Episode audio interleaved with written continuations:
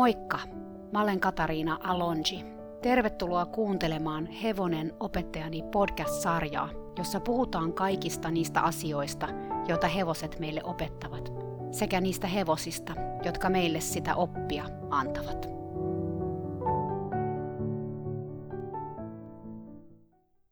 Moikka! Ihana olla taas mikin ääressä pitkästä aikaa. Uusi vuosi on alkanut ja sitä myötä sitten uusiakin asioita on tullut elämään. Niistä te kuulette varmasti tämän podcast-kauden aikana. Mun verkkokurssitkin on taas käynnissä. Ensimmäinen istuntakurssi käynnistyi pari viikkoa sitten ja ensi maanantaina Herkät ja rohkeat verkkokurssilla lähdetään taas purkamaan jännitystä ja pelkoa hevosharrastuksessa. Sinne taitaa olla vielä pari paikkaa jäljellä, joten jos sä haluat mukaan, kannattaa mennä autahevosta piste fi ja verkkokaupasta käydä itselleen ostamassa paikka kurssille. Ihan ensimmäiseksi tässä podcastin alussa mä haluaisin kiittää teitä kaikkia kuulijoita siitä, että edelleen tuutte näitä jaksoja kuuntelemaan. Mä haluan myös erikseen kiittää kaikista viesteistä, joita mä oon saanut. Monet teistä kertovat, että tämä podcast on herättänyt teidät näkemään hevoset uudenlaisessa valossa tai olemaan hevosten kanssa eri lailla kuin ennen. Jotkut on kertonut, että suhde hevoseen on muuttunut täysin, siis hyvällä tavalla muuttunut. Jotkut ovat myös oppineet jotain itsestään. Mä en voi kertoa, miten paljon nämä viestit ja kommentit merkitsee mulle. Silloin kun mä lähdin tätä podcastia tekemään, mä en osannut kuvitellakaan, että siitä voisi olla konkreettista hyötyä jollekin. Saati sit usealle ihmiselle ja hevoselle. Eli kiitos, kiitos, kiitos.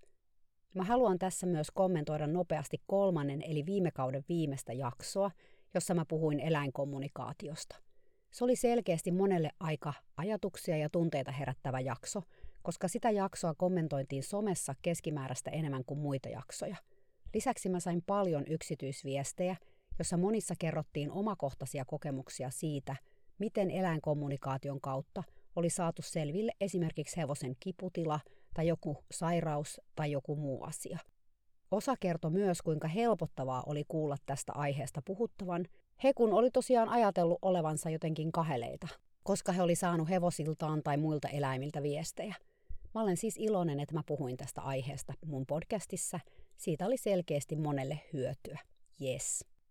Mä haluan tässä jaksossa myös puhua eräästä asiasta, joka tapahtui, kun tämä podcast oli lomalla. Nimittäin Valtamediassa julkaistiin artikkeli, jossa rohkea kuusitoistavuotias Mila kertoi lopettaneensa ratsastusharrastuksen, koska koki, ettei halunnut osallistua enää hevosten väkivaltaiseen kohteluun, jota tapahtui ratsastuskoulussa, jossa Mila kävi ratsastamassa.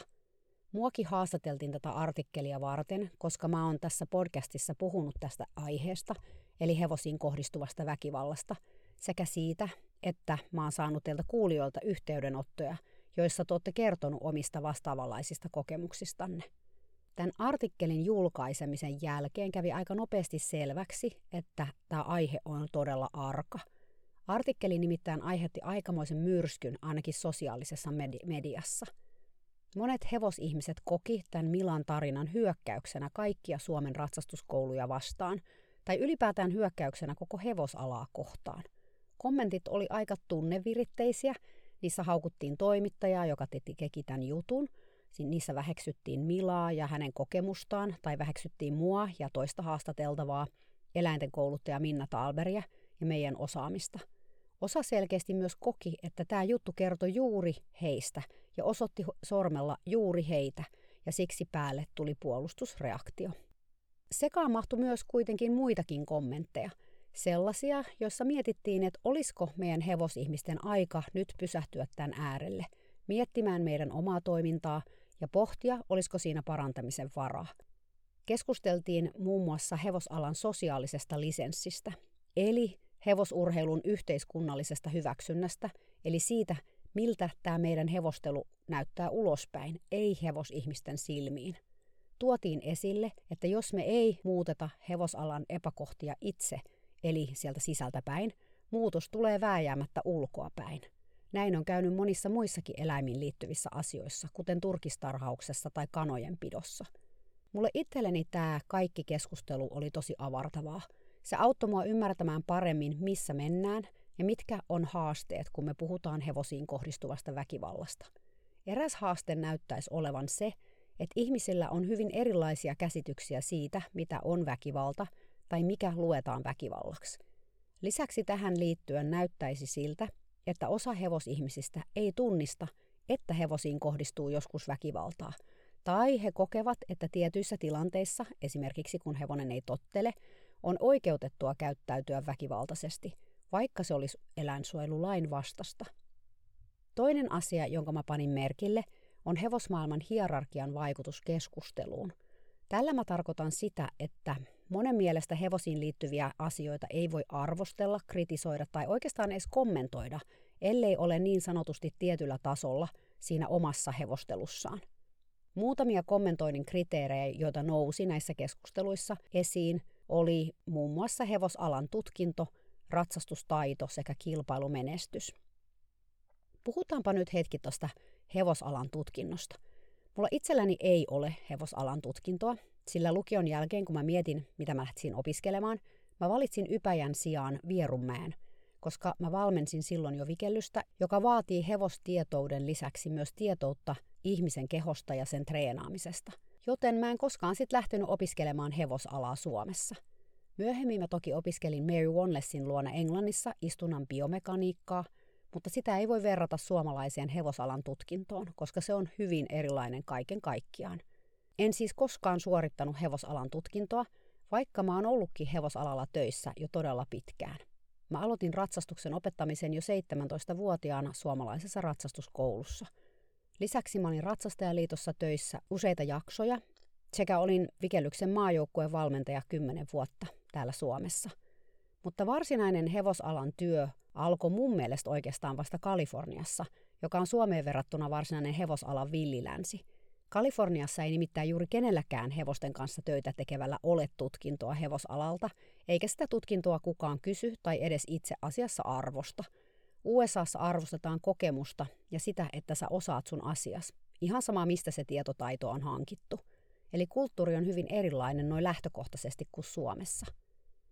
Mun mielestä on tärkeää käydä kouluja, mutta hevosten kanssa kokemusoppiminen on myös todella, todella tärkeää.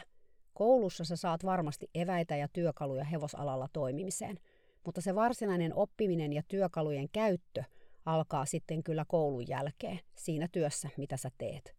Toisaalta se vuosikymmenien kokemus ei myöskään aina takaa sitä, että sä tiedät kaiken, sillä esimerkiksi viimeisen kymmenen vuoden aikana hevostutkimus on murtanut tiettyjä myyttejä ja tuonut alalle aivan uutta tietoa, ja valitettavasti kaikki tämä tieto ei ole vielä ehtinyt edes sinne koulujenkaan penkille tai vanhojen ammattilaisten tietoisuuteen.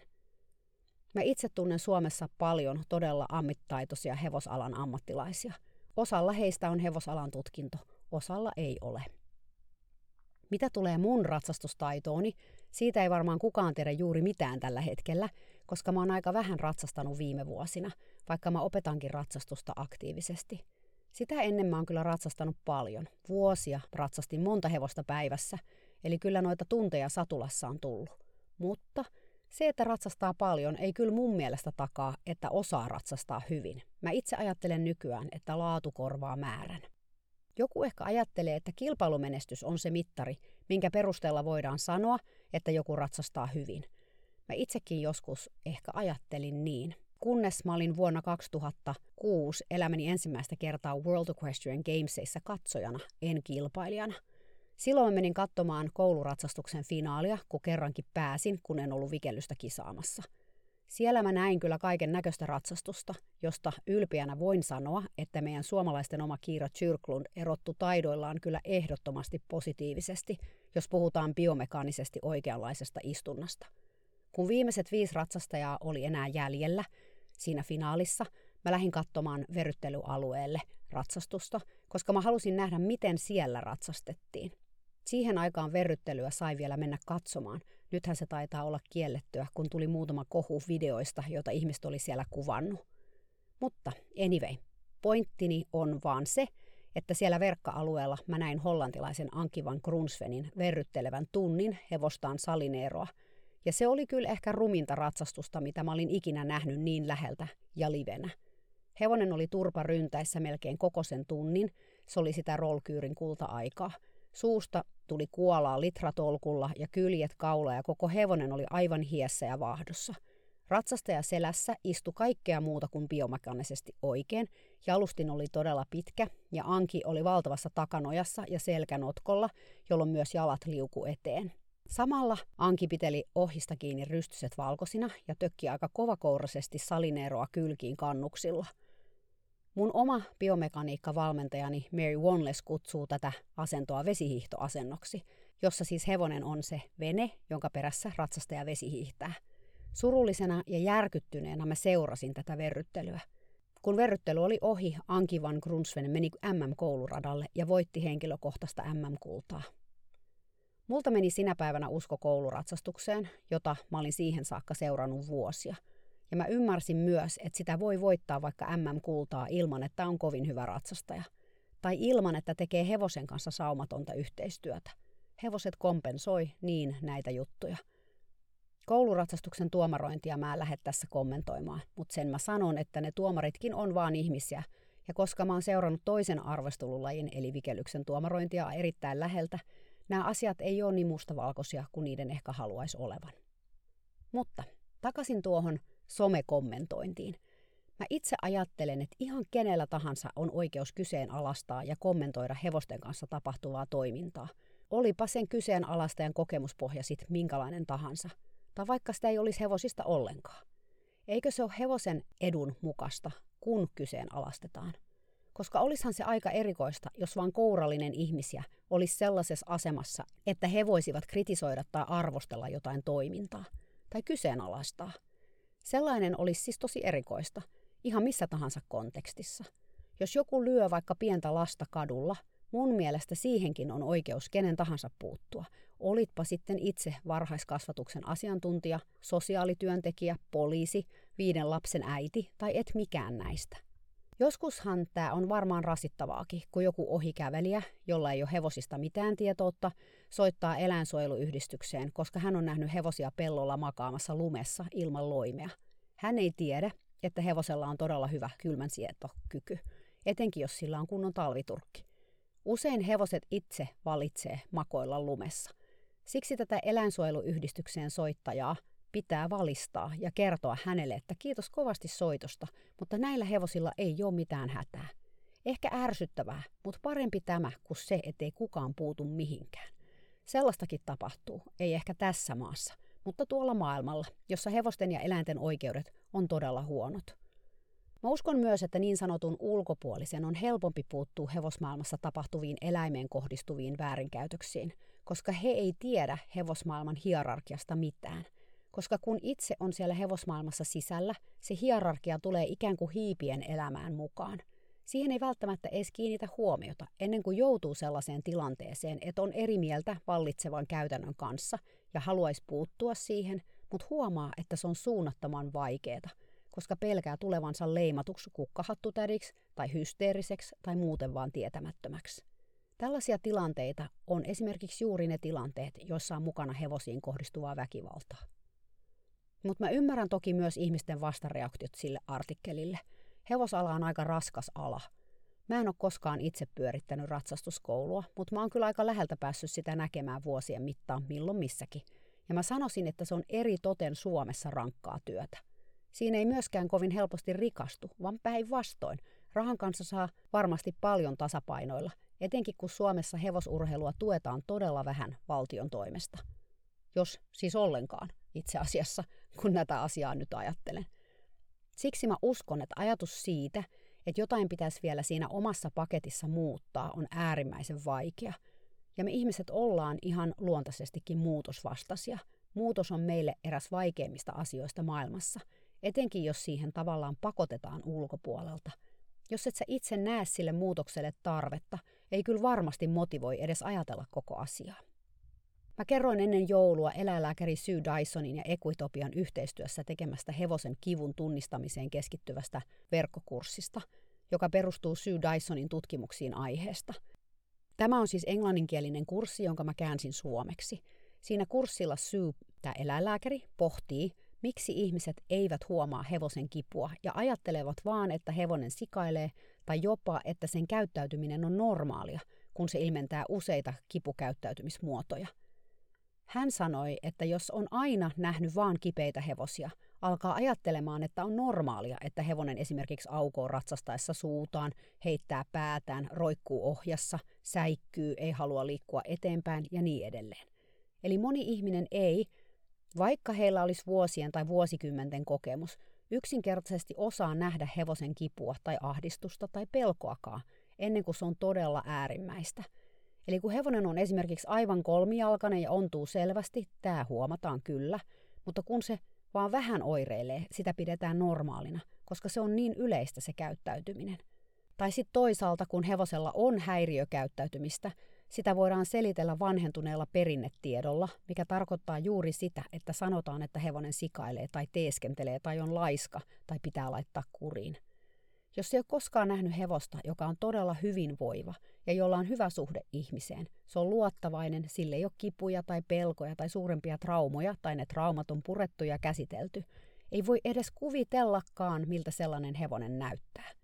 Sue Dyson siltä kipukurssilta sanoi, että meidän pitäisi kaikkien tarkkailla hevosia laitumella, katsoa niiden kasvojen ilmeitä ja eleitä, niiden kehon rentoutta ja mielentyyneyttä ja painaa mieleemme tämä kuva, sillä se on nimenomaan sitä normaalia, ei kiukutteleva, luimiva hevonen, joka ei suostu liikkumaan eteenpäin.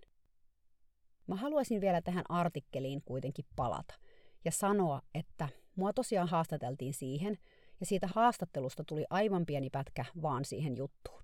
Me puhuttiin kuitenkin toimittajan kanssa aika pitkään ja mä toin esille paljonkin erilaisia asioita. Kaikkia en edes muista, koska puhuttiin tosiaan niin paljon. Sen kuitenkin mä muistan, että mä toin esille sen, että vaikka joissain ratsastuskoulussa tapahtuu väärinkäytöksiä, on olemassa myös talleja, jossa hevosilla on hyvät oltavat ja joissa ne saa elää mahdollisimman lajin mukaista elämää, siis ratsastuskouluja, jossa jokainen hevonen otetaan huomioon yksilönä, eikä hevosia rankasta raipalla tai pakoteta lyömällä liikkumaan. On olemassa myös talleja, jossa ei harjoitella pelkästään ratsastusta, vaan opetellaan myös ymmärtämään hevosta eläimenä ja harjoitellaan hevostaitoja. Suomeen mahtuu paljon erilaisia ratsastuskouluja, ja on tosi vaikea sanoa, kuinka monessa niistä hevosia kohdellaan huonosti ja kuinka usein. Voi olla, ettei niitä edes ole paljon, en mä tiedä. Mutta vaikka kyseessä olisikin pieni prosentti, sekin on mun mielestä liikaa ja siihen pitää puuttua. Mutta ei nyt tästä tämän enempää. Mutta kaiken tämän innottamana mä haluan kertoa eräästä tapahtumasta, joka tapahtui pari viikkoa sitten eräällä tallilla täällä Kaliforniassa. Mä olen siis tosiaan edelleen Kaliforniassa, jonne mä menin jo joulukuun puolessa välissä mun miehen luokse käymään.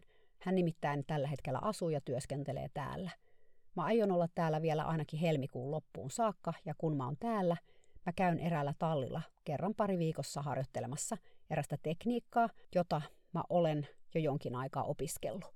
Tekniikan nimi on Trust Technique, ja mä aloitin syksyllä siinä ohjaajaopinnot. Mä en nyt lähde sen enempää vielä purkamaan, minkälaista tämä Trust Technique on, sillä mä tuun puhumaan siitä vielä täällä varmaan ihan oman jaksonkin verran, mutta sen mä voin kertoa, että mä teen tällä hetkellä sellaista osuutta siitä koulutuksesta, jossa kartutetaan omaa kokemusta tästä tekniikasta. Siihen mä tarvitsen useita hevosia, joiden kanssa harjoitella. Onneksi tosiaan eräs mun suomalainen ystävä ja oppilas Jenni asuu täällä ja ratsastaa erässä vikelysseurassa heidän toista hevostaan. Jennin sä ehkä muistat Hunterista kertovasta jaksosta, sillä hän nimittäin ratsasti vuosia Hunteria sen jälkeen, kun me myytiin se vikelyshevosuran jälkeen englantilaiselle naiselle. Nyt sitten Jenni ratsastaa Ferdi-nimistä vikelyshevosta ja on aika lailla vastuussa Ferdin liikutuksesta vikelyksen ulkopuolella. Ferdi on yhdeksänvuotias saksalainen puoliverinen, jonka oikea nimi on Royal Highness Ferdinand, eli kuninkaallinen korkeutensa Ferdinand. Se on todella iso hevonen, yli yksi pilkku kahdeksankymmentä metriä korkea ja väriltään ruunikko. Se tuli puolitoista vuotta sitten U S A:an, Saksasta, Kaliforniaan, tähän vikelysseuraa vikelyshevoseksi. Niin monesti ihmisillä saattaa olla sellainen väärä ajatus, että isot hevoset ei ole mitenkään superherkkiä, mutta Ferdi on kyllä todella, todella herkkä tyyppi. Siihen vaikuttaa esimerkiksi tosi paljon ihmisen tunnetilat, eli jos vaikka vikeltäjät vähäkään jännittää, se heti vaikuttaa myös Ferdiin ja sekin alkaa jännittämään. Mä oon nyt tutustunut Ferdiin muutaman viikon. Mä tapasin sen kyllä jo yli vuosi sitten ensimmäistä kertaa, ja senkin jälkeen mä oon nähnyt sen muutamia kertoja, koska mä oon käynyt pitämässä Jennille tunteja aina kun mä oon vieraillut Kaliforniassa. ja sen lisäksi mä oon myös pitänyt valmennusta seuran muutamalle vikeltäjälle. Nyt kuitenkin tällä reissulla mä oon oppinut tuntemaan Ferdiä vähän enemmän, koska mä oon tehnyt sen kanssa sitä Trust Techniquea, mikä on ikään kuin eräänlaista mindfulnessia eläinten kanssa. Ferdi asuu täällä Kaliforniassa omassa pihatossa, eli siinä on kolmella seinällä varustettu katos, vähän tavallaan karsinan tapainen, mutta isompi, ja siinä on yksi seinä kokonaan auki, ja siitä pääsee sen ulkotarhaan, joka on sellainen pitkulainen suorakaiteen muotoinen aika pitkä tarha. Täälläkin on nyt talvi, niin kuin Suomessa, ja Kaliforniassa se tarkoittaa sitä, että öisin, jos on kirkas sää, lämpötila voi laskea ihan pariin kolmeen asteeseen, mutta yleensä se on ehkä jotain kuusi seitsemän astetta, joskus jopa kymmenen astetta yöllä siis. Jos on pilvistä tai sataa, silloin on lämpimämpää. Eli talvi on aika erilainen kuin Suomessa ja Saksassa, mistä Ferdikin oli tullut tänne. Siitä huolimatta täällä käytetään hevosilla paljon loimia, etenkin just öisin ja varsinkin sateella, koska ihmiset on huolissaan siitä, että hevonen kastuu. Vaikka pihatossa asuva hevonen kyllä valitsee itse, kastuuko se vai ei. Ferdi klipattiin jo osittain joskus alkusyksystä, mutta sille on kyllä karva kasvanut takaisin, jos siihen klipattuunkin kohtaan aika hyvin. Ja muualle myös. Sillä on kyllä ihan sellainen talvikarva, mikä nyt tollaselle Saksasta tulleelle puoliveriselle voi kasvaa. Siitä huolimatta vikelysseurassa koettiin, että Ferdillä pitäisi olla öisin loimi. Jenni oli tätä vastaan, koska hän oli huomannut, että aamulla kun loimia tultiin ottamaan pois, Ferdillä oli jo aika hikiloimen alla, mikä ei kyllä ollut ihme, koska täällä voi olla aamulla sitten taas jo kymmenen astetta lämmintä ja päivällä jopa plus kaksikymmentä. Etenkin auringossa on vielä lämpimämpää. Lisäksi Ferdi oli selkeästi alkanut ilmaista itsekin, ettei loimi kiinnostanut. Se oli nimittäin loimen tullessa esiin lähtenyt pihattotarhan toiseen päähän sen näköisenä, ettei todellakaan halunnut loimia niskaansa. Jenni oli sitten muutamana yönä jättänyt loimen pois ja hevonen oli ollut tyytyväinen. Hevosillahan on lähtökohtaisesti hyvä lämmönsäätelyjärjestelmä, jossa suurimmassa roolissa on tietysti karvapeite. Hevosen turkilla on vettä hylkiviä ominaisuuksia, minkä lisäksi sen sisällä oleva ilmakerros toimii lämmön eristeenä. Karvat nousee pystyyn ja voi tosiaan kelistä riippuen olla eri asennoissa. Jos on tuulinen sää, se vähentää tätä eristystä, koska tuuli nopeuttaa sieltä karvojen välissä olevan lämmeneen ilmakerroksen siirtymistä ympäristöön. Hevostietokeskuksen mukaan nolla astetta on sellainen lämpötila, että hevosta alkaa tarvita lisäruokintaa, sillä ruoka on se, mistä hevoset saa energiaa, minkä avulla pitää itsensä lämpimänä. Tietysti kun hevoset sopeutuu talvella kylmempiin ja kylmempiin lämpötiloihin, lisäruokinnan tarvekin siis siirtyy kylmempiin lämpötiloihin. Eli voidaan siis sanoa, että täällä Kaliforniassa ei koskaan tule niin kylmä, että lisäruokintaa tarvittaisiin. Tai loimia. Paitsi jos hevonen on jossain pellolla kauheassa tuulessa ja sateessa ilman suojaa, ehkä silloin.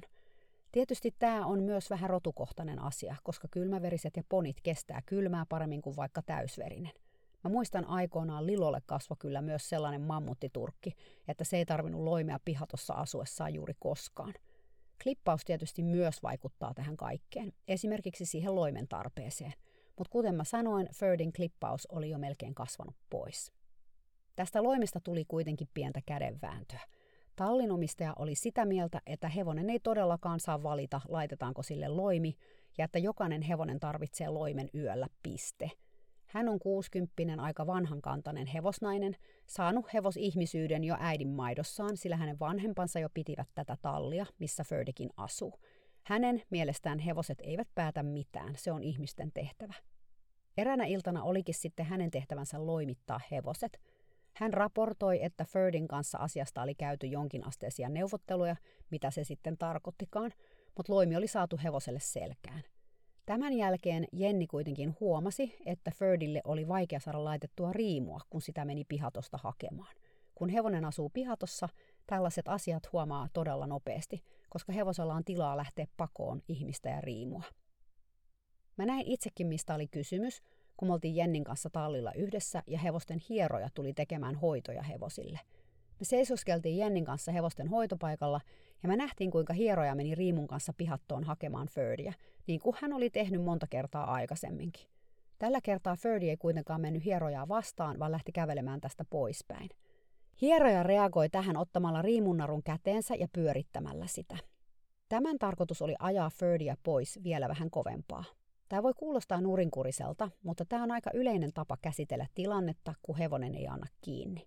Tämä perustuu negatiiviseen vahvisteeseen, eli siihen, että hevoseen kohdistetaan painetta, vaikka nyt heiluttelemalla sitä riimunnarua, jos se ei anna kiinni.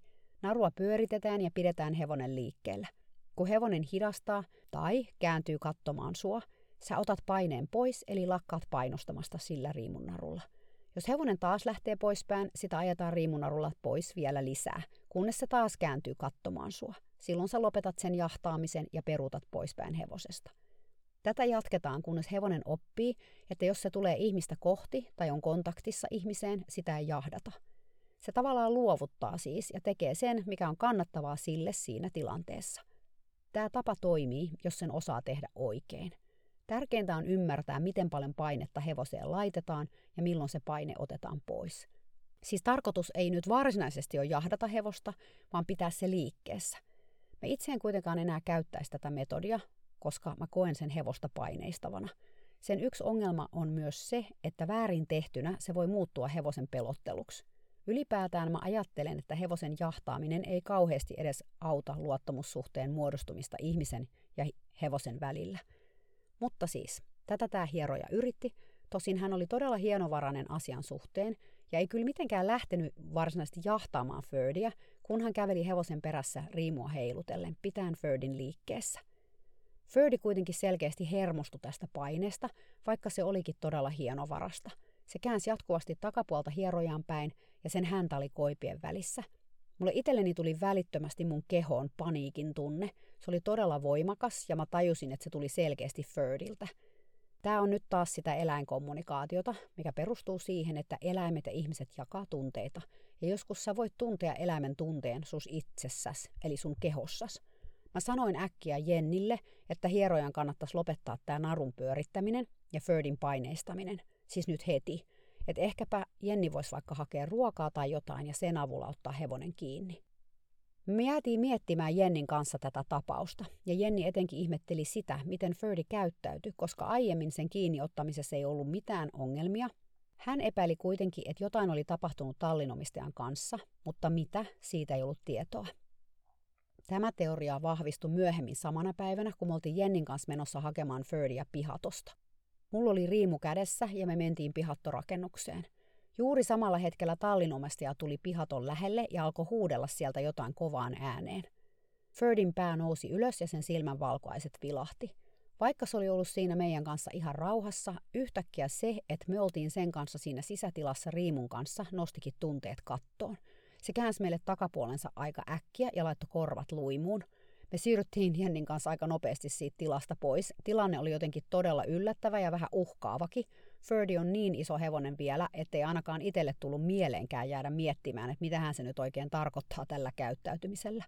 Jenni oli aika järkyttynyt tästä, koska hän ei ollut koskaan nähnyt Ferdin käyttäytyvän uhkaavasti ketään kohtaan.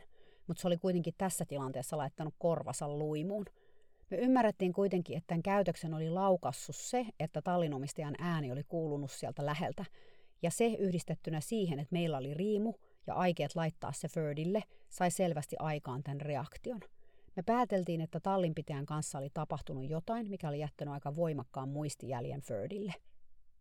Tämäkin kaikki kyllä selvisi sit lopulta, kun erään vikeltäjän saksalainen äiti kaksi päivää myöhemmin kertoi, että hän oli sattunut tallille muutamaa päivää aikaisemmin illalla, kun tallinomistaja oli yrittänyt loimittaa Ferdiä. Tai itse asiassa siinä vaiheessa hän oli yrittänyt vaan laittaa Ferdille riimua. Ilmeisesti hevonen oli lähtenyt pakoon, ja tallinomistaja oli tässä vaiheessa käynyt hakemassa sekä tallityöntekijän että pari raippaa. Yhdessä tallityöntekijän kanssa tämä tallinomistaja oli sitten yrittänyt näiden raippojen avulla ajaa Ferdin pihaton nurkkaan, laittaakseen sille riimun. No voi arvata, kuinka hyvin he siinä onnistu. Kun saksalainen nainen oli sattunut paikalle, Ferdi oli paniikissa juoksennellut pitkin pihattoa ja kääntynyt vaan takapuolta kohti tallinpitäjää ja työntekijää. He eivät siis ollut lyönyt hevosta, kunhan oli pelotellut ja jahdannut raippojen kanssa. Ferdillä kuitenkin oli jo tullessaan jonkinasteisia traumoja raipoista, ja sen kanssa oli tehty jo paljon töitä, että se oli siedättynyt esimerkiksi vikellyspiiskaan, joten voi vaan kuvitella, miten nopeasti se oli mennyt tästä raipalla jahtaamisesta paniikkiin. Mä en osaa sanoa, mikä tämän raipalla jahtaamisen perimmäinen tarkoitus oli, mutta tämäkin on yksi taktiikka, jota mä oon nähnyt ihmisten käyttävän, kun hevonen ei anna kiinni. Sitä vaan jahdataan raipalla, kunnes se väsyy. Mä en todellakaan suosittele sitäkään missään tilanteessa. No, tämä saksalainen nainen oli tosiaan siis tullut paikalle ja nähnyt tämän jahtausoperaation. Hän ei ollut ensin tiennyt, mitä tehdä, mutta oli sitten käynyt hakemassa ruokavatiin vähän mysliä ja tarjonnut sen kanssa apua. Ferdi oli heti juossut hänen luokseen syömään ruokaa ja riimu oli saatu sen päähän ja loimi selkään. Tallinomistaja oli kuitenkin ollut tuohtunut, koska hänen mielestään hevonen oli voittanut tämän taistelun yksi nolla, koska sille oli annettu ruokaa ja sen avulla saatu aikaiseksi se, mitä haluttiin. Tämä tapaus selitti kyllä, miksi Ferdillä oli nyt ongelmia kiinnioton kanssa. Se oli selvästi säikähtänyt perinpohjaisesti tätä tapausta, ja siksi sen tunnetila kiihtyi, kun pihattoon meni riimun kanssa. Nyt oli tärkeää lähteä positiivisen kautta purkamaan tätä asiaa, eli tehdä riimun laittamisesta ja kiinniottamisesta Ferdille miellyttävää. Se on onneksi perso ruualle, ja jos pihattoon menee omenan palan kanssa, riimulaitto ei ole ongelma eikä mikään. Lisäksi välillä sinne pihattoon voisi mennä muutenkin, ilman että laitetaan riimua, ettei hevonen aina yhdistä ihmisen näkemistä siihen, että laitetaan se riimu. Mä itse jäin miettimään tätä tapausta, sillä mun mielestä se tuo esille niitä ongelmia, mitä hevosmaailmassa edelleen näkee, eli sitä, että kun hevonen ei käyttäydy tai toimi niin kuin ihminen haluaa, tilanteesta tulee ihmisen mielessä kilpailutilanne, jossa on voittajia ja häviäjiä. Kilpailutilanne on aina tilanne, jossa on korkea tunnelataus. Harva meistä on kilpailutilanteessa täysin neutraali. Olimmepa siinä tilanteessa omasta tahdostamme tai vahingossa. Me ihmiset ollaan kyllä aika kilpailuhenkisiä. Me rakastetaan kilpailuja, ja vaikka me ei rakastettaisikaan, niitä on meidän elämässä jatkuvasti. Heti siitä lähtien, kun me ollaan lapsia. On urheilukisaa, kauneuskisaa, lautapelejä, laulukilpailua, piirustuskilpailua, runokilpailua. Meitä arvioidaan koulussa ja parhaat saa stipendin. On lottoamista ja veikkausta, on kuukauden työntekijää. Me arvioidaan jatkuvasti itseämme ja omaa suoritustamme muihin verrattuna, haluttiin me sitten tehdä se tai ei. Ja jos me ei itse sitä tehdä, yhteiskunta tekee sitä meidän puolesta. Kilpaileminen tuntuu olevan tosiaan ihmisen sisään kirjoitettu koodi. Ja kun me kilpaillaan, me halutaan yleensä voittaa. Tai ainakin pärjätä hyvin. On tosi noloa olla pärjäämättä. Hevosten kanssa etenkin, koska se on jotenkin niin hiton näkyvää, kun me ei pärjätä. Nämä tilanteet on erittäin tunnepitoisia, ja jos ja kun niitä tapahtuu, niitä haluaa kyllä sittemmin vältellä kyllä mahdollisimman paljon. Siksi kun sä meet laittamaan riimua hevoselle eikä se anna kiinni, siinä saattaa tunteet nousta pintaan aika nopeasti ja tulla halu näyttää hevoselle, kuka täällä määrää. Tai siis kuka täällä voittaa. Hevonen ei kuitenkaan ole luonnostaan kilpailuhenkinen, niin kuin ihminen. Ei se osaa pitää mielessään kirjaa siitä, kuka on voittanut ja kuinka monta kertaa. Eikä se tällaisessa tilanteessa, jossa sen luo tullaan riimun kanssa, mieti, että haa, jos mä nyt lähden pakoon, mä saan pisteen ja voitan tämän tilanteen ja olen siten ihmisen yläpuolella. Se miettii, että hitto mä en halua tuota riimua, koska se tarkoittaa sitä, että jotain muuta tapahtuu kohta, mistä mä en tykkää. Ferdin tapauksessa siis se, että ihminen laittaa sille kuumaksi tekevän loimen niskaan. Mielenkiintoista tässä on kuitenkin se, että kun tällaisia tilanteita tulee, ihminen saattaa ensimmäisenä valita voimakeinot tilanteen ratkaisemiseksi. Tässä Ferdinkin tilanteessa tallinpitäjän ensimmäinen ratkaisu oli hakea raippa ja lähteä pelottelemaan hevosta sen sijaan, että hän olisi hakenut porkkanan ja yrittänyt ratkaista tilanteen rauhanomaisin keinoin positiivisen kautta. Ja tämä on mun mielestä tässä tarinassa se tärkein pointti. Miksi näin tapahtuu? Mä uskon, että yksi syy on tosiaan se tunnetila, mikä ihmiselle tulee, kun hevonen ei tottele. Etenkin tämä kiinniottotilanne on aika tunteita herättävä, varsinkin jos sulla on tallinpitäjänä vaikka monta hevosta, jolle ne loimet pitäisi laittaa tietyssä ajassa. Aika monella ne tunteet, jotka siinä tilanteessa nousee, on suuttumus, turhautuminen tai raivo. Mä voin sanoa, että tämä oli ainakin mulle itselleni aika lailla normi joskus vuosia sitten. Näiden tunteiden takana on usein muita tunteita, esimerkiksi riittämättömyyttä, epävarmuutta ja pelkoa. Toki tilanteessa voi nousta myös muitakin tunteita. Se, mitä sieltä nousee, riippuu jokaisen omista kokemuksista, persoonallisuudesta ja tunnelukoistakin. Meidän jokaisen elämässä on erilaisia tilanteita, jotka eri toten nostaa pintaan sellaisia vaikeita tunteita. Joku toinen voi kokea valtavaa epätoivoa ja hylkäämisen tunteita, kun hevonen ei anna kiinni. Jollekin suurin haaste on se, ettei hallitse tilannetta eikä tiedä, miten se päättyy.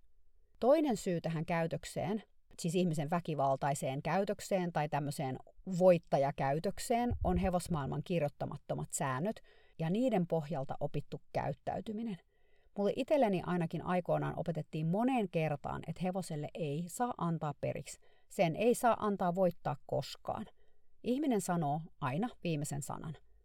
Tämä ajattelu saa aikaan sen, että kun hevonen ei tee niin kuin sä oot olettanut tai omasta mielestäsi kommunikoinut, tilanne on välittömästi kilpailuhenkinen. Sitä voi jopa helposti ajatella, että hevonen uhmaa tai haastaa sua tahallaan jonkinlaiseen skabaan. Ja niinkin pitkälle tämä voi mennä, että ajattelee, että hevonen nauttii ihmisen haastamisesta. Siinä ei sitten kyllä paljon porkkanoita haeta hevoselle, kun tämä ajattelu ottaa vallan, koska tilanne on ratkaistava voimakeinoin. Ja tähän liittyen kolmas syy on se, että ajatellaan, että se toinen vaihtoehto, eli yhteistyön rakentaminen positiivisen palkitsemisen kautta, on luovuttamista ja jonkinlaista kukkahattuilua tai nynnyilyä. Tahtojen taistelua ei ratkaista rauhanomaisin keinoin. Sehän olisi ihan löperöä. Tässäkin Ferdinkin tilanteessa tallinpitäjä oli saksalaisen naisen ja myslivadin nähdessään vähän tuskaantuneena huokassu, että no joo, jos sä haluat lahjoa hevosta, niin voihan sen noinkin tehdä. No miksi ei lainausmerkeissä lahjoa, jos se tarkoittaa sitä, että hevonen ei pelkää tai, tai saa traumaa, kun sitä jahdataan pitkin pihattua? Miksi ei mennä positiivisen kautta, jos silloin hevonen on yhteistyökykyinen? Mä luulen, että loppujen lopuksi se suurin syy, miksi lähdetään ratkomaan tilanteita väkivallan tai pelottelun kautta, on ajatus siitä, mitä on kunnioitus. Ajatellaan, että kunnioitus on sitä, että hevonen pelkää sua ja vaan pelon kautta voi saada hevosen kunnioituksen. Tai itse asiassa ei juuri ajatella asiaa, vaan tulkitaan asiaa niin, että kun hevonen pelkää ihmistä, se on sitä ihmisen kunnioittamista. En mä ainakaan itse osannut näitä asioita erottaa joskus nuorempana toisistaan. Tällainen pelkoon perustuva valheellinen kunnioitus on aika helppo saavuttaa. Sen voi saada aikaa vaikka minuutissa tai alle minuutissa. Ja sehän tässä onkin ehkä yksi juttu, joka turhauttaa. Siis, että todellisen kunnioituksen saavuttaminen kestää paljon paljon pidempään. Meillä ihmisillä on usein niin kova kiire, kaikki pitäisi saada nyt ja heti. Kenellä on aikaa lähteä rakentamaan kunnioitusta, joka perustuu molemminpuoleiseen luottamukseen? Luottamus ja sen rakentaminenkin on loppujen lopuksi ehkä vielä aika vieras asia hevospiireissä. Tai onhan siitä puhuttu maailman sivu. Mutta ainakaan mä en itse ensimmäisen parinkymmeneen vuoteen todellakaan ymmärtänyt, miten se tapahtuu. Vaikka toki siis luulin ymmärtäväni. Luottamus ei rakennu, kun hevosta pelottelee. Viikkoa myöhemmin mä menin tallille käymään itsekseni, koska mä olin luvannut Jennille, että mä vien Ferdin kentälle ulkoilemaan, sillä vaikka silloin kohtalaisen iso pihattotarha, se tykkää juoksennella kentällä ja sen lisäksi etenkin piehtaroida siellä pehmeässä hiekassa. Mä satuin sinne tallille samaan aikaan, kun tää tallinomistaja oli juttelemassa tallityöntekijän kanssa siinä Ferdin pihaton lähellä. Se tallinpitäjä, jonka mä siis tunnen ennestään jo vuosien takaa noin pintapuolisesti, koki, että hän halusi kommentoida mulle Ferdiä ja millainen hevonen se hänen mielestään on. Hän sanoi mulle, että ensimmäistä kertaa kun mä ratsastin tuota hevosta, se oli täys kusipää. Hän siis englanniksi käytti ilmaisua asshole, mikä siis tarkoittaa kyllä persreikää, mutta suomeksi aika hyvä vastine olisi kusipää. He was a total asshole. Anteeksi nyt tämä kielenkäyttö, mutta näin se sanoi sanasta sanaan. Jotenkin mä en osaa edes kuvailla niitä tuntemuksia, mitä mulle tulee, kun ihmiset sanoo jotain tollasta hevosista. Se on mun mielestä jotenkin niin kauhean epäkunnioittavaa ja sit se on mun mielestä tosi hämmästyttävää, että ihminen, joka on hevosalan ammattilainen, joka on kasvanut hevosperheessä, joka on koko elämänsä elänyt ja kasvanut hevosten parissa, puhuu hevosista näin. Koska voidaan nyt olettaa, että hän rakastaa hevosia ja hevoset on hänelle tärkeitä, koska hänen koko elämänsä on niitä hevosia, niin miksi tämä ihminen sanoo, että joku hevonen on kusipää? Tai että siis lähtökohtaisesti asenne on sellainen, että tässä on joku me vastaan ne asetelmat. Joku kilpailu tai taistelu tai vihollisasetelma. Tässä tilanteessa mä siis kuitenkin jotenkin häkellyin näistä tallinpitäjän sanoista. Mä en ole pitkään aikaan kuullut jonkun puhuvan näin hevosesta. Mä sain kuitenkin siihen sanottua jotain ja muistaakseni sanoin, että mm, Ferdi oli silloin tullut vasta Euroopasta tänne ja se oli varmaan aika pelokas silloin eikä tiennyt kuka sä oot ja sen takia oli varmaan aika reaktiivinen. Koska mä ajattelin, että se kusipäisyys tarkoitti varmaan sitä, että hevonen oli ollut reaktiivinen. Tallinomistaja ei kommentoinut tähän mitään. Hän jatkoi vaan sanomalla, että sit kun mä toisella kerralla ratsastin sitä, se oli oppinut läksynsä ja oli paljon nöyrempi. Mä oon kyllä ehkä ihan kauhea pilkuviilaaja, kun mä jään kiinni näihin sanoihin. Mutta mun korvaan on jotenkin erikoista, että hevosista puhutaan tähän sävyyn. Tai ei vaan hevosista, vaan ihan kenestä tahansa. Mä jäin kyllä miettimään, että puhuinko mä itse joskus tällä lailla hevosista. Siitä on kyllä varmaan niin kauan, etten mä edes muista sitä, tai suoraan sanottuna mä en ehkä halua muistaa sitä, jos niin ikinä oli. Ja kyllähän mä senkin tiedostan, ettei toi kusipääksi nimittely ehkä jonkun mielestä kuulosta edes mitenkään epänormaalilta, koska esimerkiksi tälle tallinpitäjälle se vaikutti olevan ihan normaalia, enkä mä usko, että hän uhras asialle sen enempää ajatuksia. Tai ei ainakaan niin paljon ajatuksia kuin mitä mä nyt sitten tässä sille uhraan. Kyllä mä uskon, että mäkin olen joskus aikoinaan hevosista ja niiden tekemisistä puhunut halveksivaan sävyyn. Mutta oli jännä huomata nyt tässä tilanteessa se oma reaktio. Että miten se tuntui ihan siltä, kun ne sanat olisi lyönyt mua jotenkin vasten kasvoja. Siis se tuntui jotenkin kauhean pahalta. Mä mietin, että johtuiko se siitä, että mä oon tosiaan itse joskus ollut samanlainen, etten ole ajatellut mitä sanon ja miten puhun. Useinhan meitä ärsyttää ja ahdistaa muissa ihmisissä ne asiat, joita me alitajuisesti tunnistetaan omaksi pimeäksi puoleksi. Tai vaihtoehtoisesti ne asiat muissa ihmisissä toimii jonkinlaisena triggerinä vanhoista traumoista ja siksi tulee niin voimakas reaktio. Mä veikkaan kyllä tässä nyt tota ensimmäistä.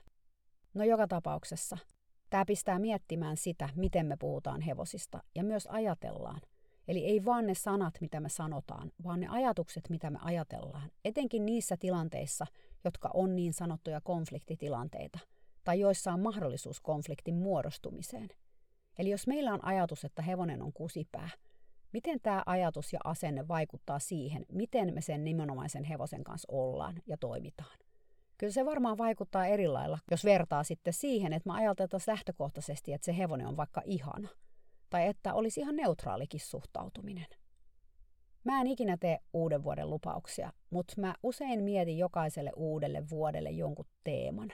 Näitäkin teemoja on ollut, esimerkiksi tuomitsemattomuuden asenne ja kiitollisuus. Tämä teema tarkoittaa sitä, että mä yritän tätä teemaa tuoda mun elämään lisää ja aktiivisesti harjoittaa sitä jokapäiväisessä elämässä. Mä olin vähän miettinyt, että olisi kiva ottaa tälle vuodelle joku teema, joka olisi sellainen yhteisöllinen teema, siis että mä täällä podcastissa puhuisin siitä teemasta ja kannustasin teitä kuulijoita elämään hevosten kanssa sen teeman kautta. Mä olin miettinyt kiitollisuutta ja kiittämistä yhtenä teemavaihtoehtona sekä kuuntelemista. Sekin on hyvä teema. Mutta nyt tämän Ferdin jutun ja sitä ennen myös sen Ylen artikkelin kautta mä oon miettinyt, että olisikohan tälle uudelle vuodelle kaksituhattakaksikymmentäyksi hyvä teema kunnioittaminen. Hevosen kunnioittaminen, toistemme kunnioittaminen, itsemme kunnioittaminen. Miltä se kuulostaisi teistä? Olispa kiva kuulla teidän ajatuksia kunnioittamisesta. Siitä, mitä se tarkoittaa, kun puhutaan hevosista. Mitä se on ja miten sitä saa lisää? Entä mitä se tarkoittaa meidän ihmisten kesken? Hevosmaailma on aika polarisoitunut tällä hetkellä.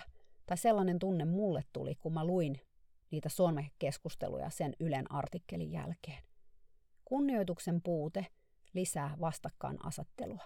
Siksi mun mielestä on aina tärkeää yrittää ymmärtää vastapuolta ja hänen mielipiteitään ja sitä kautta hänen maailmaansa. Mulle se yritys ymmärtää on nimenomaan sitä kunnioittamista. Voitaisiin aloittaa tämä kunnioittamisen vuosi sillä, että mietittäisiin, miten me puhutaan hevosista. Millaisia sanoja me niistä käytetään, kun me puhutaan niistä? Millaisia ajatuksia meillä on hevosista? Millaisia sanoja ja ajatuksia me haluttaisiin käyttää ja ajatella? Millaisilla sanoilla ja ajatuksilla olisi positiivinen vaikutus meidän suhteeseen hevosten kanssa? Ja tätähän voi myös laajentaa koskemaan mu- myös muita ihmisiä. Miten me puhutaan muista ihmisistä? Miten me ajatellaan muista ihmisistä? Tai miten me puhutaan itsestämme, ajatellaan itsestämme? Kuinka me voitaisiin olla myös kunnioittavia itseämme kohtaan? Tämä on aika iso teema, tämä kunnioitus, kun sitä lähtee näin miettimään. Mutta mä taidan lopettaa tämän jakson tähän. Ehkä tässä oli nyt yhdeksi kerraksi tarpeeksi ajateltavaa. Mä toivon, että sä lähdet mukaan miettimään, mitä on kunnioitus ja miten sitä voi saada ja antaa sekä ihmisten kanssa että eläinten kanssa. Ja miten me voitaisiin kaikki tuoda kunnioittamista lisää meidän omaan elämään. Mä uskon, että kunnioitus on vähän niin kuin kiitollisuus ja rakkaus ja ymmärrys. Mitä enemmän me sitä tuotetaan, sitä enemmän sitä saadaan. Ja sitä enemmän sitä myös on meidän ympärillä. Se siis lisääntyy ja kasvaa, kun sitä kylvää. Hyvää viikonloppua Suomeen ihaniin talvimaisemiin. Siis aivan mahtavaa olla taas podcastin parissa. Mä niin tykkään tämän tekemisestä. Kiitos, että oot siellä jossain ja kuuntelet tätä. Moikka!